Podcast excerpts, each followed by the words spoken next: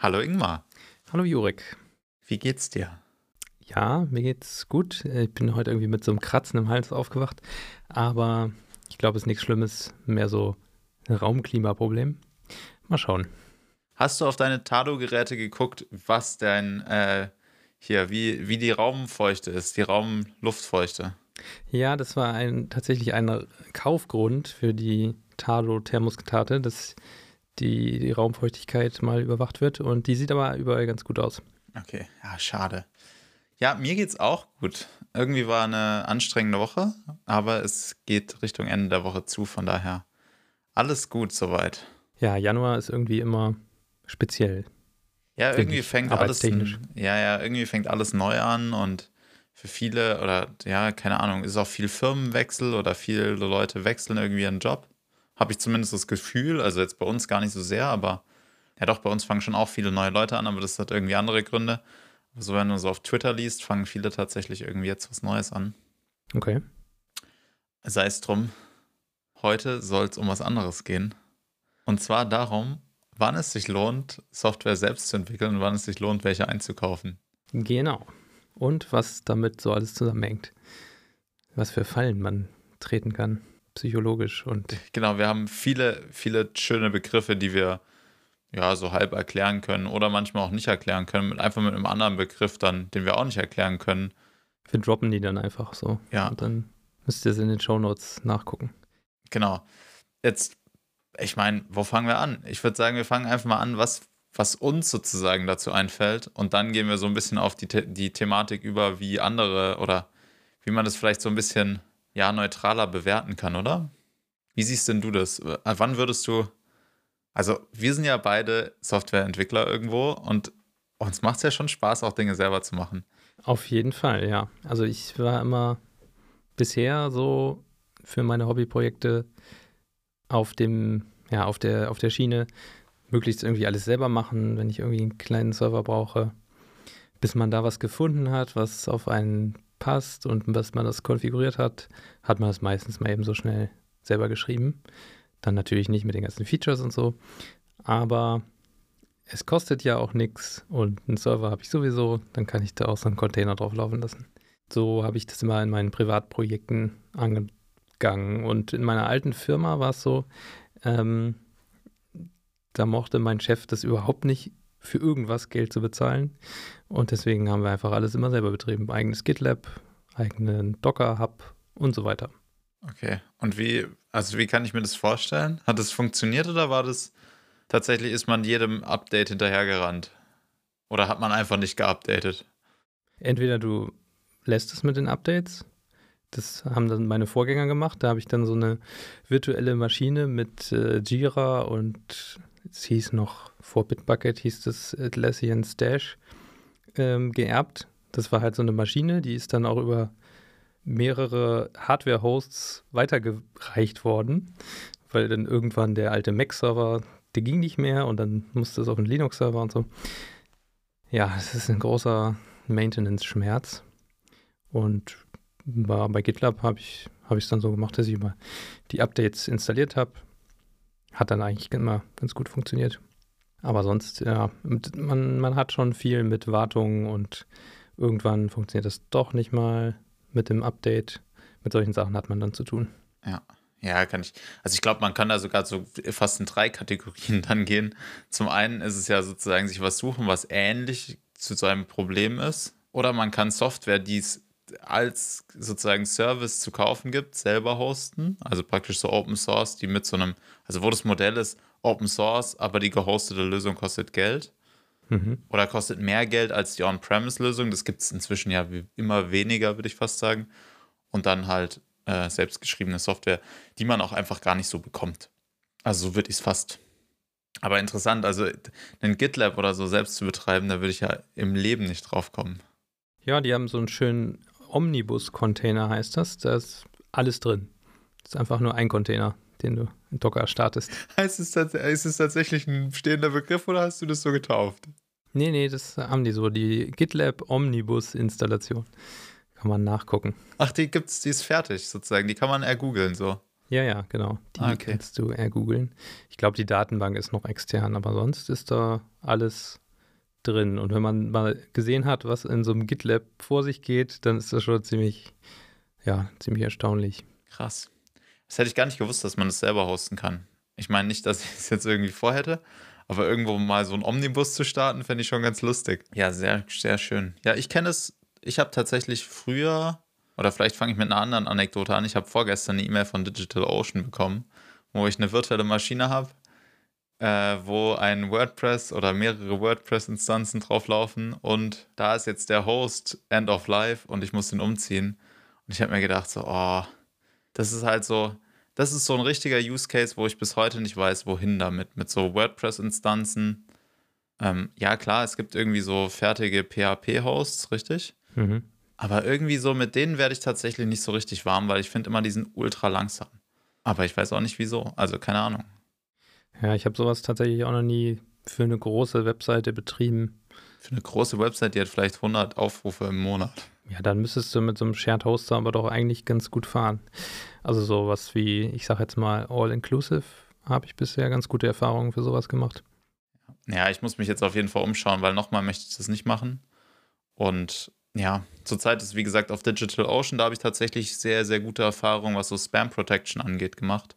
Die machen es irgendwie sehr, sehr gut, weil da hatte ich nie irgendwie Spam-Kommentare drin, obwohl ich praktisch die gleiche Website davor hatte ich die bei bei den Übernauten, die ich ansonsten sehr empfehlen kann für alle, die irgendwie so einen sehr, ja, wie kann man es sagen, liberalen Webspace haben wollen. Sehr anonym gehalten, mega cooles Team irgendwie dahinter, die teilen ja auch relativ viel. Aber da hatte ich ultra viele Probleme mit so Spam-Attacken. Keine Ahnung, ob das aus den eigenen Reihen dann mehr oder weniger kommt, weil da dann irgendwer drauf hostet, der dann Bock hat, da mal zu gucken. Oder weil es halt relativ leicht zu erraten ist, was auf den Sachen läuft. Ja, äh, Uberspace ist das doch auch, ne? Genau, Ubers, ja, Uberspace Über, oder Überspace. Uber, ja. Da hatte ich auch mal ein WordPress und das war auch relativ schnell irgendwie aufgemacht worden und dann musste ich das da auch wieder zumachen. Also auf All-Inclusive hatte ich sowas zum Beispiel nicht, also so ein Shared Hoster. Aber ja, da hatte ich auch das Problem, dass irgendwann hat sich die Installation verselbstständigt und das, aber das haben die dann auch irgendwie im Blick und haben mir dann eine E-Mail geschrieben, das war ganz cool. Okay, naja, gut, also das ist zu meinem Teil, was ich irgendwie selber mache oder was ich bis heute irgendwie noch selber mache. Davor habe ich viel auch Docker-Container irgendwo selber gehostet, weil ja, als Student ist es halt einfach günstiger und inzwischen oder schon seit einigen Jahren finde ich oder versuche ich immer eigentlich Sachen zu finden, wo man relativ kostengünstig immer noch, also jetzt nicht irgendwie, keine Ahnung, ich möchte jetzt nicht hunderte Euros im Monat zahlen, nur um irgendwelche Hobbyprojekte am Leben zu halten.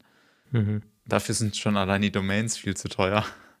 ähm, und deswegen habe ich dann irgendwie angefangen, ja, statische Sachen halt irgendwo zu hosten, wo man das praktisch umsonst oder für praktisch umsonst machen kann. Wie sieht das denn zum Beispiel, klar, bei ähm, Cloudflare Pages kann man jetzt keinen WordPress hosten, wahrscheinlich. Aber wie sieht das denn da zum Beispiel mit den Kosten aus? Also Cloudflare Pages ist kostenlos aktuell. Und ich glaube, da kann man auch gar nichts für bezahlen. Also selbst wenn man wollen würde, würde man freundlich abgewiesen werden. Die wollen dafür gar kein Geld haben. Die machen ihr Geld, glaube ich, mit zwei oder drei anderen großen Produkten. Zum einen eben mit diesem DDoS Mitigation Thema.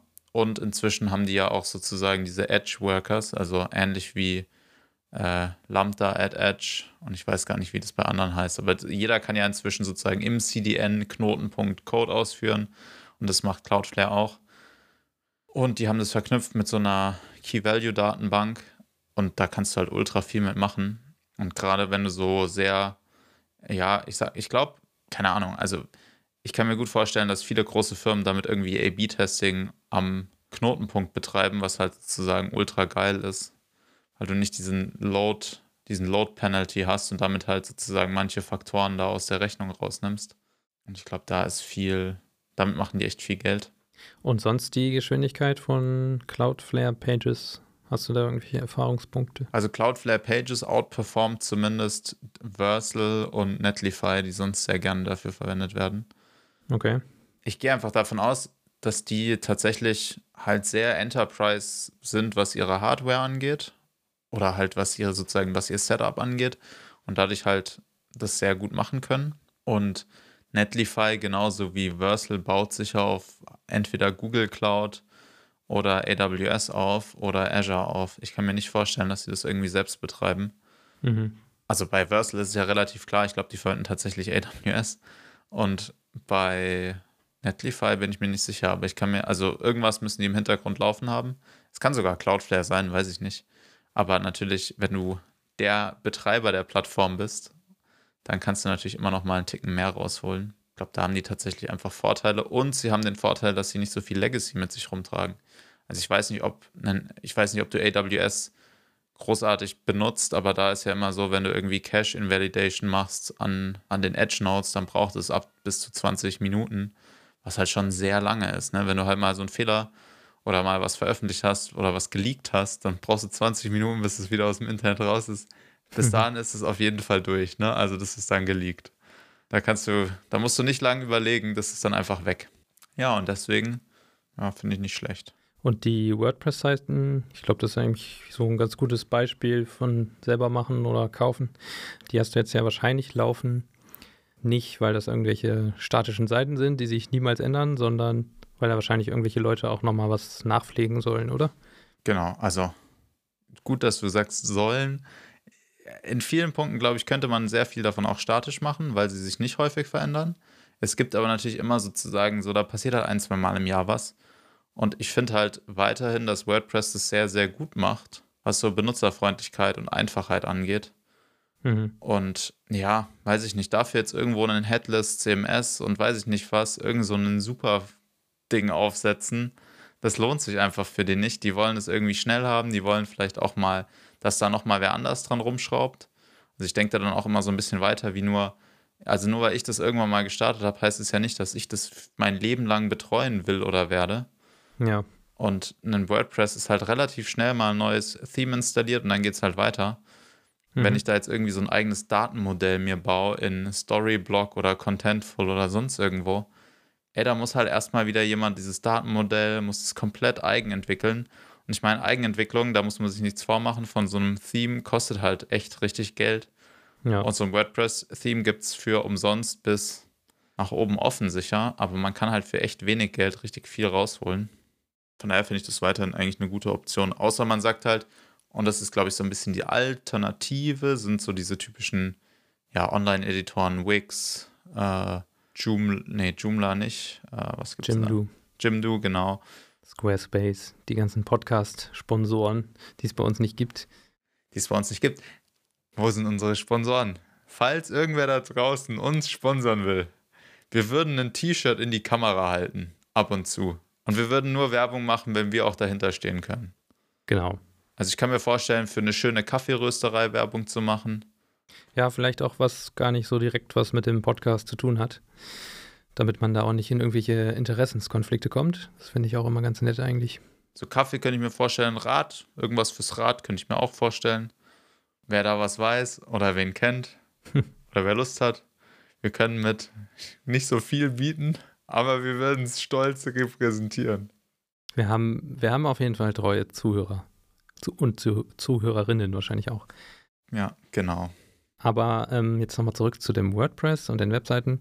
Ich finde es auch immer wichtig, dass man sich da nicht in so eine, naja, das ist ja keine Abhängigkeit, also das Gegenteil von einem, also dass jemand von einem abhängig ist, dass man sich da nicht hereinbegibt. Also ist für mich immer wichtig, dass ich auch irgendwann sagen kann, hier, das ist ein WordPress, das kann jeder, keine Ahnung, 15-jähriges Script-Kiddie irgendwie bedienen.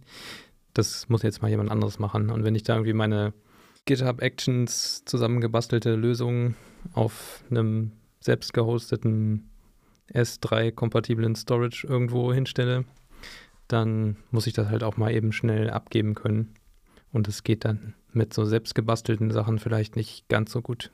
Ja, nicht ganz so gut oder halt auch gar nicht. Also das ist dann mehr oder weniger so, das ist dann End of Life. Das kann man vielleicht nochmal übergeben irgendwo hin, aber meistens fehlt es oder hapert es dann ja an Dokumentation und an Beispielen. Und wenn es jetzt nicht sozusagen so ein typisches Out-of-the-Box-Beispiel ist, dann glaube ich, wird es schon echt schwierig. Und gerade bei diesen selbstgebastelten Lösungen ist ja häufig das Problem, wie ergibt sich überhaupt sozusagen so eine Art Baumstruktur oder URL-Struktur, weil das halt nicht so vorgegeben ist und das machen halt diese, ja, ich sag mal, größeren CMS oder so All-in-One CMS-Lösungen halt echt gut wie WordPress.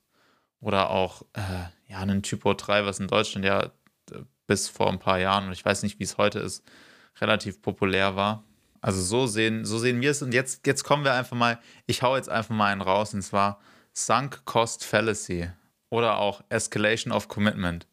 Ja, das sind so Sachen, die hat man, glaube ich, als Firma irgendwann. Also das ist nicht unbedingt was, was man irgendwie als privater Bastler, Internetbastler hat. Vielleicht auch manchmal, aber vor allem bei, bei Firmen ist das so, oh, wir haben jetzt schon so viel Kohle in dieses Projekt gesteckt, wir müssen das jetzt einfach weitermachen, weil sonst ist das ganze Geld, was wir da reingesteckt haben, futsch. Und wir sind alle ganz traurig. Und das ist dann eben diese Sunk Cost Fallacy, ja. zu der wir auch ein lustiges Bild gefunden haben. Das kommt auch in die Shownotes. Packen wir in die Shownotes, ist sehr gut zum Angucken. Ich erkläre es jetzt nicht weiter, aber es ist wirklich sehenswert. Genau, und ja, also das ist ein typisches Ding. Also gefühlt kann man es fast, also ich würde es fast so zusammenfassen, dass ja, man hat natürlich viel Geld reingesteckt, aber am Schluss ist so ein bisschen das Problem, sich diesen Fehler einzugestehen, oder? Dass man, dass man sozusagen sagen müsste, jetzt muss man aufhören damit, sich den Fehler eingestehen und es nochmal machen. Und das ist halt schon echt schmerzhaft weil meistens kann man das Projekt ja auch weiter, also das Projekt ist ja zu dem Zeitpunkt nicht kaputt, kaputt, sondern es ist halt nur so, es macht halt eigentlich keinen Sinn, es selber weiterzuführen, weil es es halt auch als fertige Lösung zu kaufen gibt. Ja, und man muss ja auch dann gucken, äh, selbst wenn man sagt, okay, wir haben jetzt da schon so und so viel Geld reingesteckt, jeden weiteren Cent, den man dann da reinsteckt, der ist ja auch im Grunde verloren und fließt nicht irgendwie in was Sinnvolles. Das muss man ja auch noch mit bedenken. Das muss man mitbedenken, wobei man kann ja auch sagen, also angenommen, ich finde ein gutes Beispiel ist, man macht eine Website und man setzt die vielleicht sehr äh, enterprisey auf. Das heißt, man nimmt wirklich ein Headless CMS, man baut sich da irgendeine Custom-Lösung, damit es äh, in einer Edge-Node irgendwo hängt und dann, dass es ultra schnell beim Kunden ist. Und dann hast, dann wird es natürlich wieder mit allen Trackern komplett gebloatet, damit es sozusagen auch wieder auf Normallevel, was die Geschwindigkeit ist, ist am Schluss, damit es nicht zu schnell ist und der Kunde auch nicht überrascht werden würde. Und dann, glaube ich, ist man so in diesem Punkt so, okay, und jetzt müsste man halt noch folgendes Feature hinzufügen und dann wird es, braucht es halt länger und immer länger, weil das halt sozusagen, wenn man halt alles selber macht, dann kann man vielleicht zum Beispiel nicht einfach einen Plugin verwenden, um einen Slider hinzuzufügen, sondern man muss den Slider halt irgendwie selber schreiben, muss sich dazu ein Datenmodell überlegen, etc. etc. Und der Designer oder der Marketer, der da halt irgendwie gerne so ein schönes UI hätte, wo er mit rum, Drag and Drop und so arbeiten könnte, das kann er damit halt nicht machen. Oder sie. Und dann kann man das natürlich hinzufügen, was immer noch günstiger ist in dem Moment, richtig? Kannst du mir folgen? Das ist günstiger, dann sozusagen diesen Slider ja. hinzuzufügen. Mhm. Wie zu sagen, so, hey, stopp, wir haben einen riesen Fehler gemacht. Lass uns jetzt nicht da weitermachen. Nicht den Slider für, sage ich mal, 1000 Euro implementieren, sondern lass lieber das Zehnfache in die Hand nehmen, 10.000 Euro, und die Seite neu bauen in Squarespace, weil super einfach, dann kann die Marketingabteilung ohne Development und ohne irgendwen das komplett selbst betreiben. Wir brauchen niemanden, der irgendwie sich um Security Updates kümmert, der irgendwie debuggt, warum irgendeine API oder irgendeine GitHub Action failt oder warum ein NPM Package jetzt geupdatet werden muss. Dann ist es halt alles weg, aber halt sozusagen, man hat schon noch mal kurz so eine Art Ramp-up, was die Preise angeht und ist dann aber natürlich in einem sehr smoothen Fahrwasser, weil halt komplett gelöst, gelöst in Anführungszeichen. Mhm. Ja, und wenn du nicht zu so einer großen äh, Firma gehen willst, gibt es ja auch viele lokale Agenturen, die irgendwie sowas machen. Da kann man das ja auch, auch so Full-Service-mäßig abgeben. Da muss dann die Marketingabteilung noch nicht mal irgendwie so ein CMS bedienen können, sondern die setzen sich dahin mit, den, mit der Agentur und besprechen das einfach schön ist ja auch eine, eine Möglichkeit. Ist eine Möglichkeit, wobei auch da, ich weiß, wie Agenturen Geld verdienen, die verdienen natürlich auch genauso. Die sind häufig eher in dieser Eigenentwicklungssache, weil die natürlich damit ihr Geld verdienen.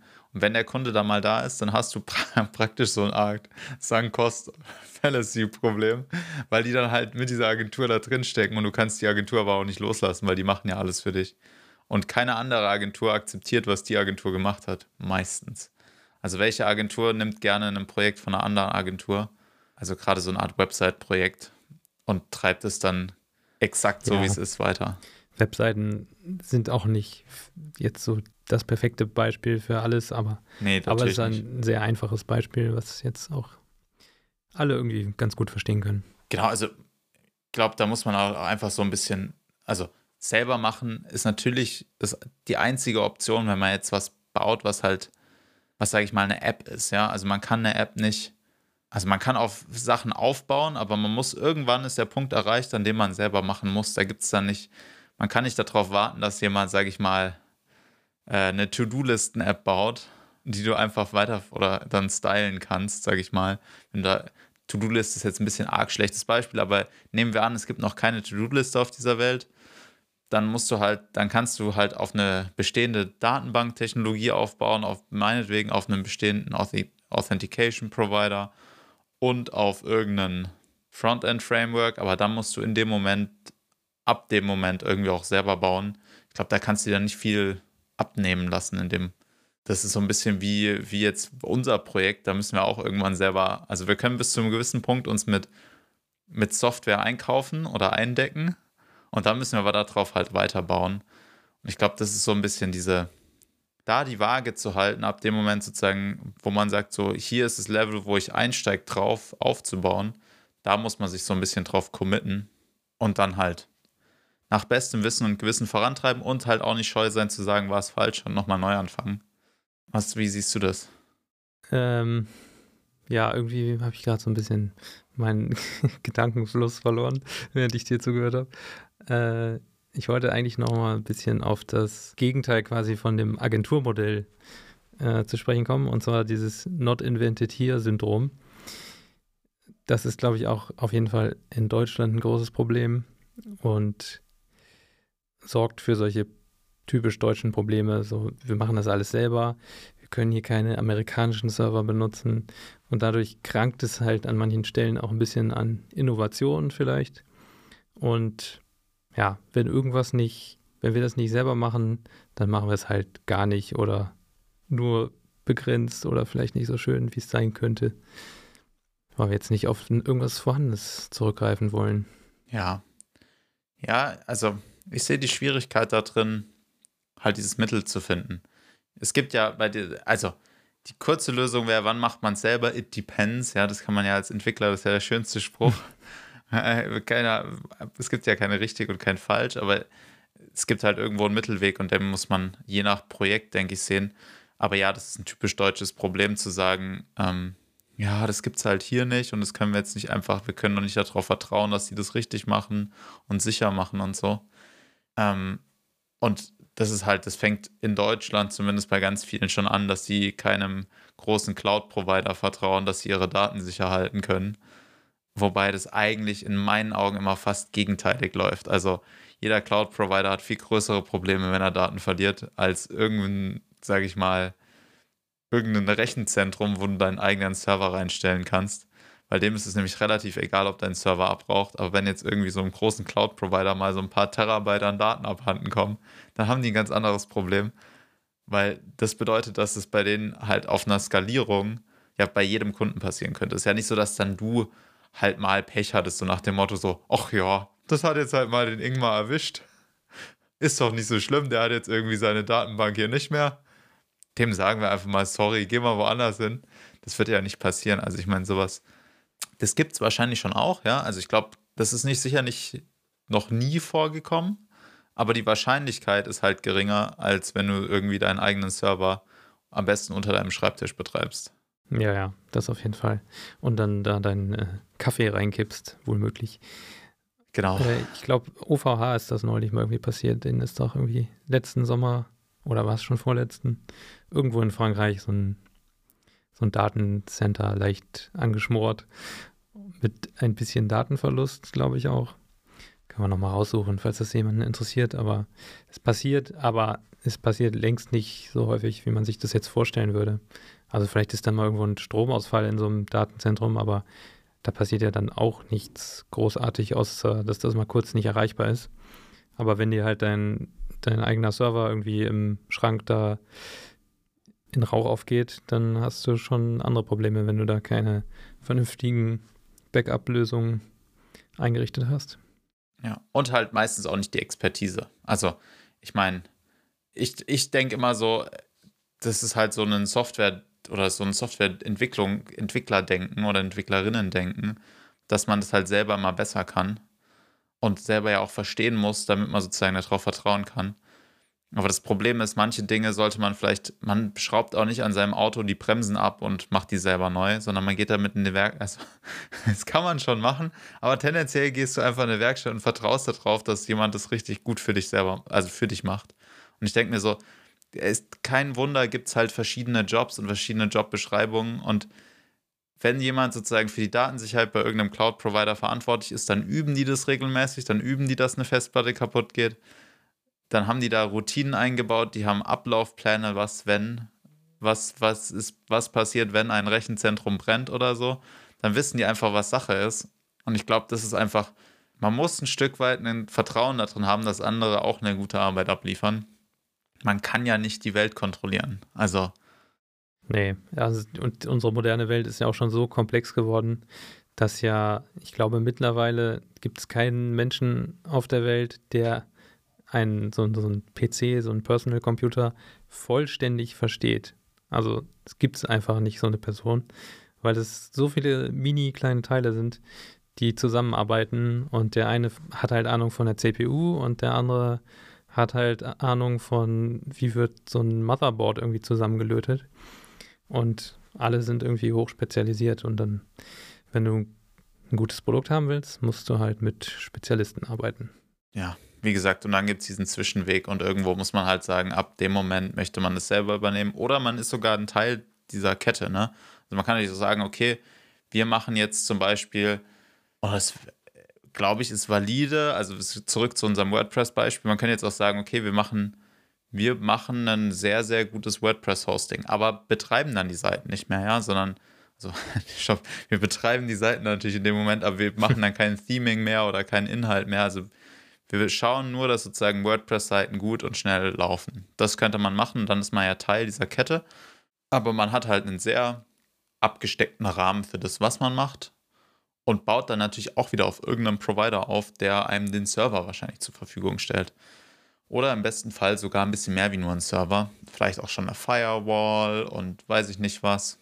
So, dass es halt, dass man sich auf den Teil fokussieren kann. Das ist so, zumindest mein Schlusswort wäre, man hat halt den Drang, alles selber machen zu wollen, aber meistens steht man sich damit einfach selbst im Weg.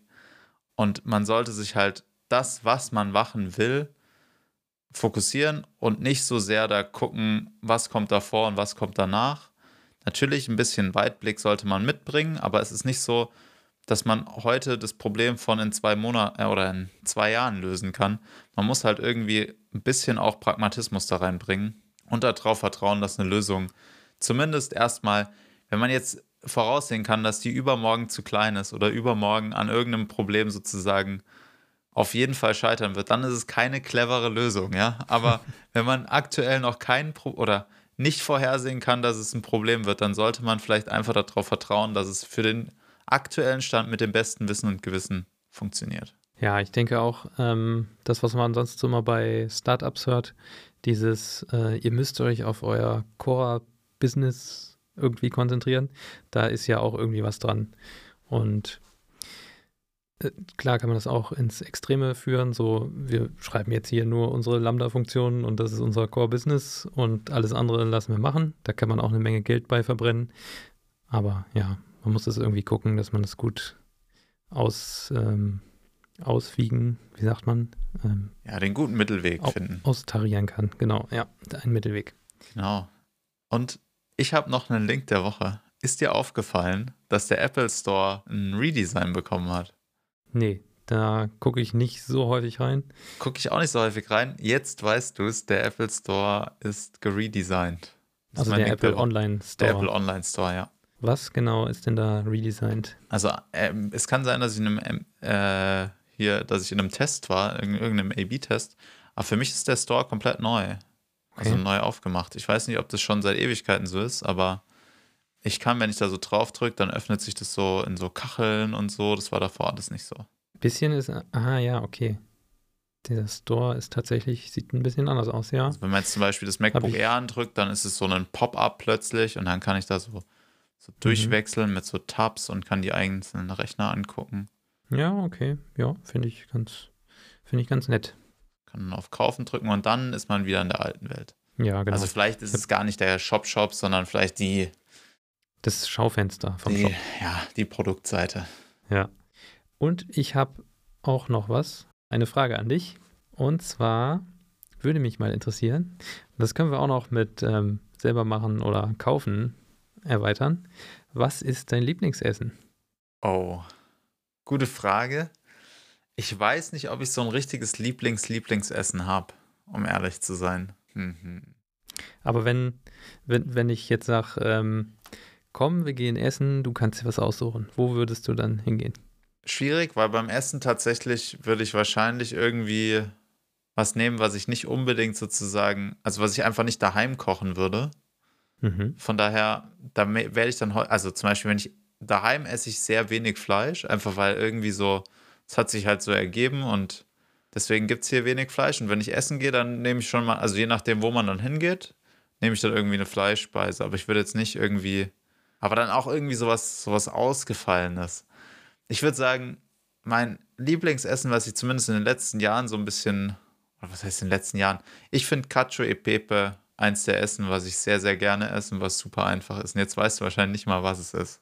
Nee, das musst du jetzt nochmal erklären. Okay, also, ich habe während Corona angefangen, oder mit Corona habe ich mir eine KitchenAid Küchenmaschine gekauft mit Nudelaufsatz und konnte seitdem oder kann seitdem Nudeln selber machen. Mhm. Und eins der Rezepte, die man dann auf YouTube dazu findet, ist Cacio e Pepe.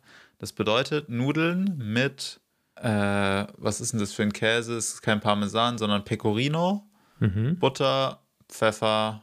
Genau, also man macht Pfeffer, und Butter in die Pfanne, lässt es so ein bisschen anschwitzen. Also nicht braun werden lassen, aber so halt einfach schmelzen lassen. Dann gibt man da die frische Pasta rein, einen Schuss von dem, von dem stärkerhaltigen Nudelwasser und den Käse und dann verrührt man das. Und das ist Cacio e Pepe. Es ist super einfach. Es ist ein bisschen zeitkritisch. Man muss so relativ genau den Zeitpunkt abpassen. Mit frischen Nudeln ist es ein bisschen, fast ein bisschen stressig, weil die ja nur kurz im Wasser sind und so. Aber es ist super einfach und schmeckt echt gut, finde ich. Das ist so eine Entdeckung. Es klingt ein bisschen so wie die vegetarische Variante von ähm, Carbonara. Spaghetti Carbonara. Ja, ist ein bisschen so, nur ist halt ohne Ei und. Ja, ohne Speck. Und ohne Speck, ja, genau. Also nochmal ja. fast einen Ticken einfacher, würde ich fast sagen. Mhm. Aber die Einfachheit macht's. Und wenn ich jetzt noch ein zweites Gericht wählen, ah, aber nee, das ist kein Lieblingsgericht, aber das ist irgendwie was, was ich halt seit, was ich jetzt vor kurzem gegessen habe, was ich sehr gut fand, war, äh, boah, was war denn da drin? Erb, es war eine Erbsensuppe aus dem Kochbuch von Otto Lengi, Simple. Kann ich auch mal die Show Notes noch packen, das Rezept. Ich weiß gar nicht, ich krieg's nicht mehr zusammen. Mit einer Erbsensuppe mit Schafskäse und Zitronenabrieb. Sah nicht nur gut aus, sondern schmeckt auch sehr lecker. Und kann man super einfach daheim machen auch wieder.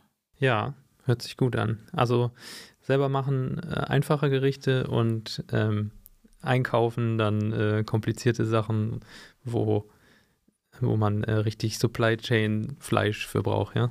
Na, also ich finde, genau, also essen gehen, dann lieber kompliziert und Dinge, die lang brauchen. Mhm. Also zum Beispiel, ich würde nie im Leben in einem Restaurant Pasta essen gehen. Weil ich mir immer denke, das ist ein Witz, das kann ich halt daheim, also äh, kann ich daheim halt wirklich immer selber machen, ja. Dagegen weiß ich jetzt nicht so, zum Beispiel gegrilltes Fleisch, finde ich, ist halt ultra aufwendig, würde ich daheim und finde ich, braucht auch einfach so ein bisschen mehr ne? Aufwand. Genau, also. das musst du dann, dann musst du irgendwie auf dem Grill, du musst halt häufig, du musst es ja auch dann häufig machen, damit du es gut kannst. Ja, ich meine, noch kein Koch ist vom Himmel gefallen, oder wie, wie geht da der Spruch? Und da finde ich immer so, dann, dann genieße ich das voll und dann finde ich das geil. Oder ich esse was, was ich so gar nicht selber kochen kann, so, so indisch oder so. Mhm. Würde ich im Restaurant auch essen oder Sushi oder weiß ich nicht. Da bin ich tatsächlich relativ offen da probiere ich gerne irgendwie neue Sachen aus.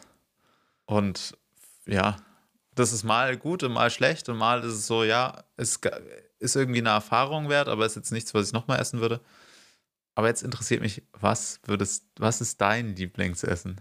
Also ich glaube, ganz oben ist tatsächlich ist jetzt nichts Besonderes, es ist Pizza. Pizza. Es war auch ein bisschen so mein Corona-Projekt oder ich habe vorher schon so ein bisschen mit Backen angefangen und ja, essen gehen war dann erstmal nicht und ich habe auch so einen Pizzastein für den Ofen und habe mich dann so ein bisschen in Pizzateig-Rezepte eingelesen und da gibt es auch so einen ganz guten Pizzateigrechner von einem der so auch Pizzaöfen herstellt. Das ist dann so das nächste Level, auf das ich mich irgendwann mal zubewegen werde, so ein Pizzaofen für zu Hause. Aber der hat zum Beispiel auch so ein Rezept, läuft unter dem Namen American Pizza, weil die nach Amerika eingewanderten Italiener haben ihr Pizzateigrezept dann so abgewandelt, dass man das auch in so einem Haushaltsofen ganz gut backen kann und die trotzdem ganz okay wird. So das, den normalen Pizzateig, da brauchst du irgendwie so ein paar hundert Grad für, da kommst du mit so einem Haushaltsofen nicht mit hin. Aber wenn du das im Ofen machen willst, dann musst du halt das Rezept ein bisschen abwandeln, kommt ein bisschen Zucker und Öl rein, kommt normalerweise nicht in den Teig und dann kannst du da aber auch einen super Teig zu Hause im Ofen machen. Und ja, das hat mir auch dann so bei dem ein oder anderen bei der einen oder anderen Pizzeria hier in der Umgebung oder beim Lieferdienst so ein bisschen die Pizza versaut, weil der Teig, den die so machen, der schmeckt einfach nicht mehr so gut wie meiner. Das ist nicht schlecht. Ja, tatsächlich, also Pizza essen tue ich auch, also gehe ich gerne essen, wenn ich weiß, dass es irgendwie gut ist. Also gerade irgendwie so in Italien, dann finde ich das halt schon gute Stellen. Oder wenn man halt häufiger an den gleichen Orten ist, dann gibt es ja. halt, dann findet man ja irgendwie manchmal so eine Pizzeria, wo es halt besonders ist und dann finde ich das schon angenehm. Und das ist zum Beispiel was, was ich, was wir ab und zu auf dem Grill machen. Auf dem Grill haben wir auch einen Pizzastein und der kann halt dann auf 350 Grad oder so hochheizen. Mhm. Und da ist es dann schon, das geht, aber irgendwie so, ich habe ich hab mich nie weiter dann mit diesem Teig beschäftigt, aber ich wollte das irgendwann auch mal also es, es war ein Projekt, aber habe ich da nie weitergetrieben. Sehr gut, dann packe ich auch mal den Pizzateigrechner in die Shownotes. Und ähm, falls ihr mit unseren eigentlichen Themen nicht so viel anfangen könnt, könnt ihr uns ja mal schreiben, was ihr so gerne esst und uns Rezepte zukommen lassen oder sowas. Oder ihr gebt eine Bewertung ab mit eurem Lieblingsessen als Emoji und fünf Sternen natürlich für uns irgendwo bei Spotify oder bei Apple Podcasts. Und wenn ihr ein Lieblingsrezept habt, wo ihr sogar einen Link dazu habt, dann packt einfach den Link dazu, dann kochen wir das vielleicht sogar mal nach und bewerten es hier im Podcast. Oh, das ist auch eine gute Idee. Genau, und damit vielen Dank fürs Zuhören und bis nächste Woche. Bis denn, macht's gut.